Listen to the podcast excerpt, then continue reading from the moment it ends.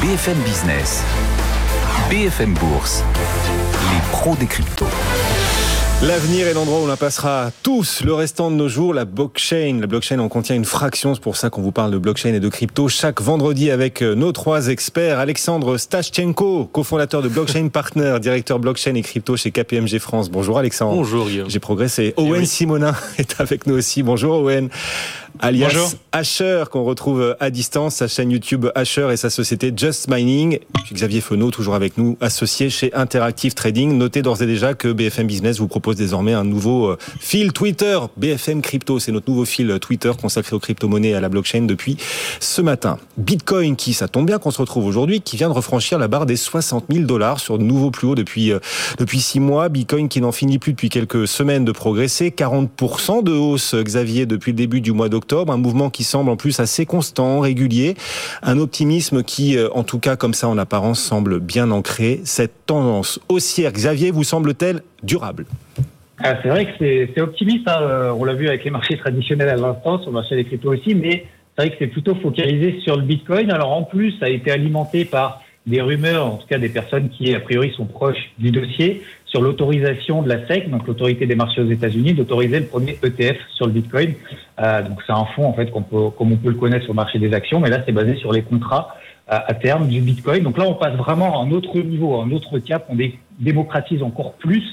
Et euh, parce que le, le, dans le cadre d'un ETF, c'est justement apporter une protection importante pour les investisseurs. Donc finalement, c'est un peu aussi l'acceptation euh, du Bitcoin tel un actif, un vrai actif. Alors pour rester sur les institutionnels, toujours très optimiste, des contrats à terme qui atteignent des records en termes d'ouverture de position. Ce qui est assez intéressant, c'est que d'ici la fin de l'année, donc on a euh, des, des, des, prix d'échéance qui sont un peu basés sur, sur, le Bitcoin autour des 100 000. Euh, donc la fin de l'année, c'est quand même pas très loin. Euh, sur l'Ethereum, c'est à peu près autour des 5 000. Ce qui est intéressant, c'est de voir sur les échéances finalement de l'été euh, prochain, les contrats ouverts les plus importants sur le Bitcoin, c'est toujours autour des, des 100 000 dollars. Et sur l'Ethereum, c'est 15-20 000 dollars, c'est-à-dire entre 4 et 5 fois au-dessus des cours actuels. Donc finalement, ça montre que les institutionnels sont beaucoup plus positifs à court terme sur le Bitcoin que sur l'Ethereum. Par contre, à moyen terme, beaucoup plus optimistes sur l'Ethereum que sur le Bitcoin. Et c'est vrai que ce qui est intéressant aussi d'un point de vue technique, c'est sur le Bitcoin, vous l'avez dit, 40% depuis le début de l'année, mais en même temps, ces phases, on a quand même entre-temps des phases qu'on appelle des phases de latérisation. Ça peut durer plusieurs jours cette progression ne se fait pas en ligne droite, même si c'est vrai que 40% en 15 jours, ça semble absolument euh, impressionnant. Mais la hausse est plutôt construite. Donc c'est vrai qu'en ce moment, bah, les feux des projecteurs sont vraiment donc tout le flux de, liquidité est absorbé par le Bitcoin. On a eu un petit rattrapage hier de l'Ethereum qui a pris 5%, euh, mais c'est vrai que là où ça devient un petit peu plus compliqué, c'est focus uniquement sur Bitcoin. Et euh, le revers de la médaille, c'est que justement ce qu'on appelle les altcoins, donc toutes les autres cryptos, bah, ce sont finalement que des va-et-vient avec des petits départs et finalement tout retombe. Donc tous les feux des projecteurs pour le moment, c'est vraiment sur Bitcoin. Oui, alors on va parler dans un instant des altcoins, mais est-ce que cette forte reprise de la dominance du Bitcoin va durer d'après vous? Alors euh, non, elle peut durer encore quelques jours, mais pas euh, éternellement. Euh, clairement, elle, puisque la dominance en fait du Bitcoin depuis le début de l'année est quand même dans une tendance baissière. Euh, alors là, c'est vrai qu'on vient de reprendre 15 points à 45 On voit graphiquement, si, si, vous prenez un graphique justement de la dominance du Bitcoin, on voit qu'on a une zone de résistance autour des 48-50 À partir de là, ça risque de commencer à bloquer. C'est vrai que le Bitcoin, c'est un peu le point de départ finalement de tout investisseur. On a beaucoup de produits dérivés qui sont autour. Euh, on a vu quand même l'émergence depuis le début de l'année de l'intérêt des investisseurs pour d'autres projets, pas forcément concurrents mais complémentaires. Je pense que ça va continuer cette émergence des nouveaux projets. Et c'est vrai que les altcoins bah, sont peut-être aussi un petit peu plus méconnus pour le moment, moins stables, très volatiles, euh, avec des investisseurs qui restent toujours aussi très émotifs. Quand euh, un altcoin prend 90%, c'est normal. Par contre, on n'est pas prêt à accepter qu'il consolide de 5, 6, 10%. Là, c'est panique générale. Donc oui, effectivement, on peut avoir cette dominance qui progresse encore entre 40 48-50%, mais je pense pas qu'il absorbe tout le flux de liquidité du marché pendant des semaines. Et, à part le Bitcoin et Ether, vous le disiez, le marché, le reste des cryptos est resté plutôt stable depuis mm. deux semaines. Est-ce qu'il faut être patient, garder ces cryptos ou faire plutôt le ménage, à votre avis, Xavier, dans son portefeuille? Oui, à moyen terme, il faut être plutôt patient. C'est vrai qu'on voit la capitalisation totale dont on parle ensemble justement dans cette émission depuis pas mal de temps. Si on enlève le Bitcoin et l'Ethereum, finalement, le reste des cryptos, euh, marché global, reste ce qu'on appelle sous une zone de résistance. On est coincé. Il se passe quasiment plus rien depuis deux semaines. Il n'y a pas de flux dans l'ensemble. Donc, techniquement, c'est pas grave, puisque ces phases de latérisation ont plus de chances de déboucher dans une dans le sens d'une sortie euh, de la tendance précédente, donc par le haut. Mais en attendant, c'est vrai qu'on a des départs, ça retombe, il y a d'autres cryptos qui repartent, puis elles retombent. Rien d'inquiétant à moyen terme. Solana, par exemple, dont on parle depuis quelques temps, ça fait un mois et demi qu'elle est dans une phase de triangle assez stable. DOT, on en a parlé, elle a pris 20% euh, mercredi, puis finalement c'est en train de se, euh, se restabiliser. Donc, euh, ne pas oublier, voilà, pour fabriquer un escalier, on pose les marches une par une. Euh, pour le moment, c'est une belle construction à moyen terme, mais c'est vrai qu'à court terme, oui, il faut faire le ménage effectivement tous les soirs de, des cryptos qui ne sont pas partis, et à moyen terme, il faut être un petit peu plus patient. Bon, et on rappelle que pendant ce temps, le Bitcoin donc a refranchi tout à l'heure la barre des 60 000 dollars sur de nouveaux plus hauts de 6 mois le Bitcoin. On va aussi parler géopolitique et pétrole. Une fois n'est pas coutume. En pleine tension entre les Américains et les Russes, eh bien, le président russe Vladimir Poutine a décidé que les transactions pour le paiement de pétrole ne s'effectueraient plus pour lui en dollars. On lui a alors posé la question pour savoir s'il serait contre le paiement en crypto pour euh, acheter du pétrole. Qu'a-t-il répondu, Owen?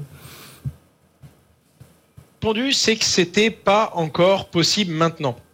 Pour plein de raisons. La première raison, principalement, c'était que tout le monde n'acceptait pas les crypto-monnaies.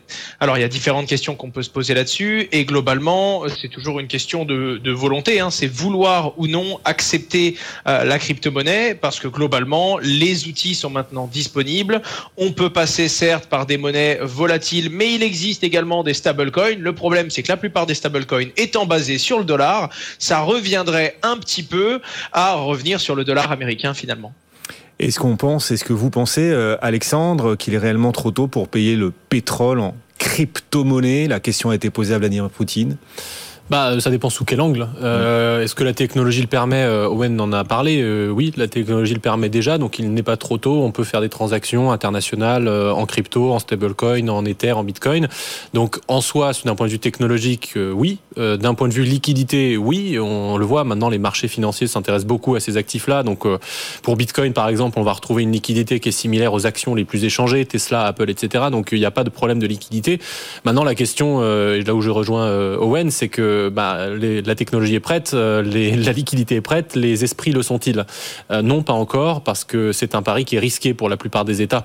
Si on se met dans les, pieds de, de Vladimir Poutine 30 euh, secondes, c'est évidemment un pari qui est risqué parce que adopter une crypto comme le Bitcoin par exemple ou l'Ether, c'est permettre la fuite face au dollar, donc c'est plutôt positif pour lui, mais mécaniquement c'est permettre la fuite face au rouble, euh, qui est peut-être plus embêtant pour lui, euh, d'autant plus que le rouble est une monnaie qui est plus instable que le dollar, donc il peut, attirerait plus de personnes en dehors de son de sa zone d'influence. Donc euh, c'est un pari qui est risqué, d'autant qu'un pari comme celui-ci, ça se fait à deux, on peut pas accepter mhm. de payer de Bitcoin et de les recevoir si on est tout seul, mais s'il s'avérait payant, euh, c'est un pari qui aurait beaucoup de bénéfices pour un pays comme la Russie, notamment d'un point de vue souveraineté, effectivement, et le pétrole en est une illustration très forte. Une question qui a donc été posée à Vladimir Poutine dans ce contexte de hausse, de flambée des cours des matières premières, euh, quelles qu'elles soient d'ailleurs. Hein. Toutes les matières premières sur des plus hauts euh, historiques en même temps, ça a été, ça a été le fait marquant de ces tout derniers jours. On verra si un jour le marché du carbone, lui, s'échangera en crypto-monnaie. Alors, ce serait pas sans soulever des débats hein, sur les questions d'empreinte énergétique. Ce serait assez intéressant de voir ça.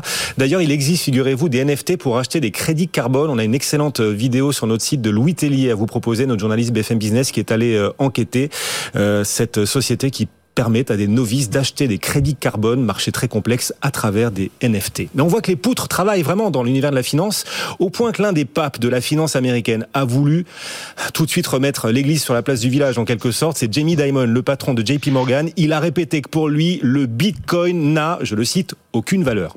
Il ajoute, Comment savons-nous qu'il y aura réellement 21 millions de bitcoins? Avez-vous lu les algorithmes? Je ne sais pas, j'ai toujours été sceptique par rapport à ce genre de choses. C'est Jamie Dimon, le patron de JP Morgan, qui, qui s'exprime ainsi d'un coup. D'un coup, là, j'entends silence sur le plateau. Est-ce qu'il poserait pas une bonne question, Jamie Dimon? Comment peut-on savoir, Owen, qu'il n'y aura jamais plus de 21 millions de bitcoins? Alors, Déjà, faut savoir que dans le monde de la crypto-monnaie, Jimmy Damon, c'est c'est la girouette en chef, hein, quand même. Il faut être capable de, le rappeler parce qu'il était totalement, fondamentalement contre les, les crypto-monnaies et depuis, ces établissements se tournent vers cette technologie. Donc, c'était quand même sympathique d'étudier le changement de position et le fait qu'il ait retourné sa veste. La, deuxième chose qui est intéressante là-dedans, c'est la notion même d'open source, c'est-à-dire que le code de Bitcoin est transparent. Tout le monde peut vérifier euh, ce qui est écrit dans ce code-là, et naturellement, un algorithme va exécuter le code qu'on lui donne. Il peut pas se lever lever un matin et dire non, aujourd'hui j'ai pas envie, on, on, va aller à 22 millions finalement. Euh, en plus de ça, la blockchain restant totalement transparente, n'importe qui, et ça inclut toutes les personnes qui sont sur ce plateau, mais n'importe qui euh, chez soi directement, peut regarder dans la blockchain le nombre de bitcoins en circulation, ce que l'on appelle la supply. Il y en a combien qui circulent, et on peut le voir non pas sur un site internet qui nous donne un chiffre, mais bel et bien sur la blockchain, ce fameux registre immuable, notamment la blockchain du bitcoin, la, la plus inviolable d'entre toutes. Donc pour le coup, euh, que dire de plus si ce n'est que pour simplifier tout ce que je viens de dire, euh, le bitcoin c'est un papier à musique, d'accord, et puis ça va tout simplement lire le code et ça va exécuter ce qui a été prévu dans ce code transparent, auditable par tous. Ce, ce nombre de 21 millions, c'est le nombre d'or hein, pour les fans de bitcoin, celui par lequel tout procède. Est-ce que ce nombre pourrait être euh, un jour modifié pour une quelconque raison ou sous une quelconque condition, Alexandre? Oui, théoriquement. Euh, c'est un aspect du code où euh, qui est Bitcoin est en fait un code qui est ouvert comme le disait Owen donc théoriquement il est changeable euh, le consensus autour de Bitcoin crée les modifications. Il y, a un fantasme qui est souvent relayé autour de Bitcoin qui est que c'est monolithique. Ça ne bougera pas et ça ne bougera jamais ça n'a jamais bougé. C'est tout à fait faux il y a une gouvernance autour de Bitcoin il y a des procédures qui existent pour proposer des améliorations pour proposer des changements autour de Bitcoin. Donc cette limite de 21 millions elle est programmée mais s'il y avait un consensus d'une grande majorité des utilisateurs de Bitcoin, cette limite, elle pourrait tout, tout simplement sauter. Euh, le problème, c'est que c'est dans l'intérêt de strictement personne de le faire. Parce qu'évidemment, que ce soit les mineurs, que ce soit les utilisateurs, les entreprises, etc., la promesse de Bitcoin, euh, vous venez de le rappeler, c'est fondamentalement que ça ne bougera pas. Donc personne n'a intérêt à la bouger cette limite parce que d'un seul coup, tous les acteurs perdraient beaucoup d'argent à se faire et perdraient la valeur fondamentale du Bitcoin. Mais euh, ça revient quand même mettre en cause l'accusation. En fait, c'est une inertie Bitcoin, une inertie qui est très forte, mais qui est sa valeur. En fait, l'inertie est sa valeur parce que c'est pas inamovible, on peut l'améliorer, mais le fait que ce soit très difficile de bouger cette valeur de 21 millions et toutes les autres caractéristiques de code de Bitcoin, c'est ça qui fait que Bitcoin ça a de la valeur. Mais donc là on voit que, enfin je suis d'accord avec Owen, là on, commence à gratter les fonds de tiroir en termes d'arguments. Euh, euh, je sais pas ce qu'on mhm. va nous sortir l'an prochain, mais euh, ça devient très très, très cocasse. Ouais, ouais c'est l'immobilisme de ce chiffre de 21 millions qui met tout le monde en mouvement quelque part. Les doutes de Jamie Dimon, le patron de JP Morgan sur le Bitcoin, il omet de préciser d'ailleurs que JP Morgan permet désormais à ses clients d'investir dans les actifs numériques, hein, et ce depuis depuis l'été dernier. Bon, on continue de balayer. Il rigole, Owen. Le souffle que vous entendez, c'est Owen qui nous accompagne. Euh, voilà, qui nous accompagne. On continue de balayer l'actu de la semaine. BlackRock vient flirter désormais avec 10 000 milliards de dollars sous gestion. C'est incroyable. C'est alors, faut toujours se méfier, jamais comparer les flux et stocks, mais quand même 10 000 milliards de dollars sous gestion, c'est euh, l'équivalent de quasiment quatre fois le PIB français rien que pour BlackRock. Et de votre côté, vous avez repéré, c'est plus modeste, ça concerne pas que les crypto-monnaies, vous avez repéré qu'une plateforme avait atteint elle la capitalisation de 3 milliards de dollars, plus 400% de concret dans les 18 derniers mois pour, pour TradingView, on peut la nommer, hein, cette plateforme. Il y a aussi le succès de toutes les plateformes gratuites.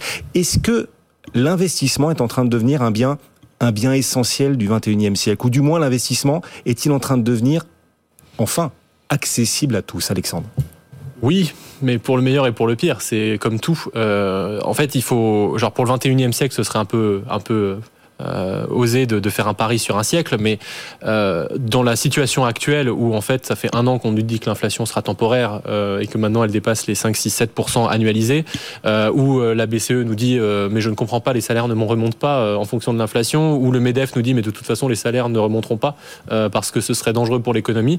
Je pense que l'accessibilité de l'investissement est un vrai sujet, mais comme je le disais, c'est pour le meilleur et pour le pire. C'est-à-dire que ça va permettre, et je pense que c'est très profitable euh, dans un pays comme la France qui culturellement est très, euh, euh, j'allais dire, réfractaire au risque.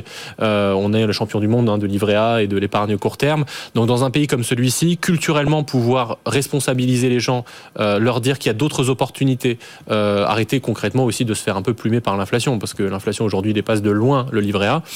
ça va ouvrir des opportunités, ça va permettre à chacun de se faire sa propre idée, de prendre des risques, parfois de prendre des claques, mais parfois d'avoir des bonnes surprises. Et donc c'est très important parce que sans cette culture au risque, eh bien, en fait, on, fait des moulinets depuis 20 ans en ne comprenant pas pourquoi l'épargne ne va pas dans l'économie réelle. Mais à partir du moment où tous les Français, et la plupart des Français en tout cas, sont réfractaires au risque, sont très risque averses, comme on dit, euh, eh ben, cette épargne, elle est condamnée à ne pas aller dans l'économie réelle. Donc, on a cette accessibilité de l'investissement, je pense, c'est une très bonne chose. Mais la partie pour le pire, c'est que, évidemment, et en particulier dans les cryptos, on voit que fleurissent des arnaques dans tous les sens. Chaque année ou chaque cycle, on a toujours les mêmes choses qui reviennent avec des nouveaux projets qui n'ont que des promesses et qui délivrent délivre rien. Donc il faut faire très attention, en particulier sur les cryptos, on le répète souvent, ne mettre que ce qu'on est capable de perdre, euh, rester sur des valeurs sûres lorsqu'on est un néophyte et qu'on n'est pas un professionnel, etc., etc. Mais voilà, globalement, je pense que c'est une bonne chose d'éduquer au risque. L'amour du risque, essayer de faire revenir l'amour. Exactement, l'éducation au risque. On s'y emploie d'ailleurs et on s'y échine chaque jour sur BFM Business, quelles que soient les thématiques euh, d'investissement. C'est Sénèque qui expliquait que la vie, c'est pas d'attendre que l'orage passe, c'est d'apprendre à danser sous la pluie. C'est ça la vie. C'est ainsi que Sénèque l'expliquait. D'ailleurs, on peut, on peut investir en s'amusant. Owen, on observe aussi une gamification de l'investissement à travers des plateformes d'animaux magiques, des petits lapins, des pancakes, même des pangolins désormais. Cette gamification rend-elle l'investissement Owen plus accessible ou, plus dangereux? Alors, ça, c'est une très bonne question et je pense qu'il faut même approfondir un peu la question au début. Déjà, qu'est-ce que c'est la gamification de l'investissement? C'est le côté plus ludique, rendre quelque chose de plus ludique. Ce qu'il faut comprendre, c'est que dans la finance décentralisée, par exemple, sur la blockchain, euh, ce ne sont plus des établissements centralisés qui rendent des services à des particuliers, comme vous et moi, ce sont des particuliers qui rendent des services à des particuliers. Donc le particulier peut être promoteur de solutions ou utilisateur de solutions. On conviendra que dans un modèle comme celui-ci, il faut qu'il y ait des particuliers qui jouent le jeu, sinon ça ne tourne pas.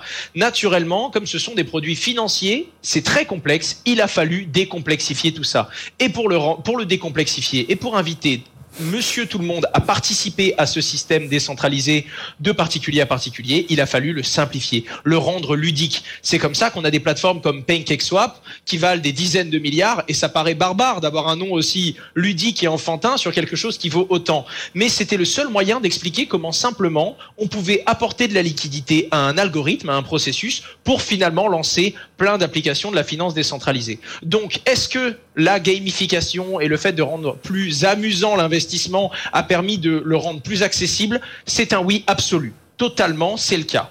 Maintenant, je vais prendre un parallèle pour répondre à la deuxième partie de la question. Est-ce que ça a rendu plus accessible? Oui, mais aussi plus dangereux. Ma question, euh, euh, Guillaume, va, s'adresser à vous directement. Euh, imaginons que vous avez un chauffeur, d'accord, qui vous emmène partout. Ma question, c'est donc, si vous apprenez vous-même à conduire une voiture, est-ce que ça va rendre le déplacement plus accessible? Eh bien oui, forcément, parce que vous allez pouvoir à toute heure du jour et de la nuit, sans même attendre votre chauffeur, aller d'un point A à un point B.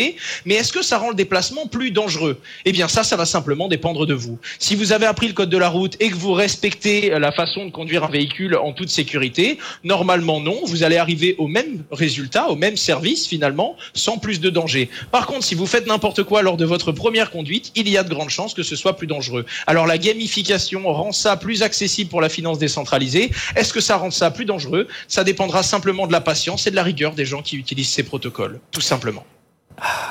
C'est passionnant, hein, cette thématique blockchain, euh, crypto, tissu crypto qui continue de se tisser, les acteurs du milieu qui cousent des solutions de plus en plus fines et parfois attractives aussi, c'est vrai, à travers la gamification. On voit aussi que de plus en plus d'endroits acceptent à présent euh, les paiements crypto. On a vu un aéroport international au Venezuela annoncer qu'il acceptait les paiements en crypto, le site Wix. Et puis, le géant du paiement en ligne Stripe qui lance désormais des candidatures pour travailler dans les crypto-monnaies. Oui, mesdames, messieurs, des offres d'emploi pour travailler dans les cryptos. Est-ce que vous pensez, euh, Owen, que dans un avenir proche, tous les acteurs de ce monde qui ont un quelconque rapport au paiement ou à la finance devront plier et accepter les crypto-monnaies? Alors, ce qui m'embête beaucoup là-dedans, c'est le plier comme si c'est une vague qui arrivait, on allait tout devoir oublier pour accepter les crypto-monnaies. Alors qu'en réalité, c'est une technologie supplémentaire qui apporte plein de solutions à des problèmes qui étaient bien connus, identifiés, mais qui n'avaient pas encore de solution euh, jusqu'alors.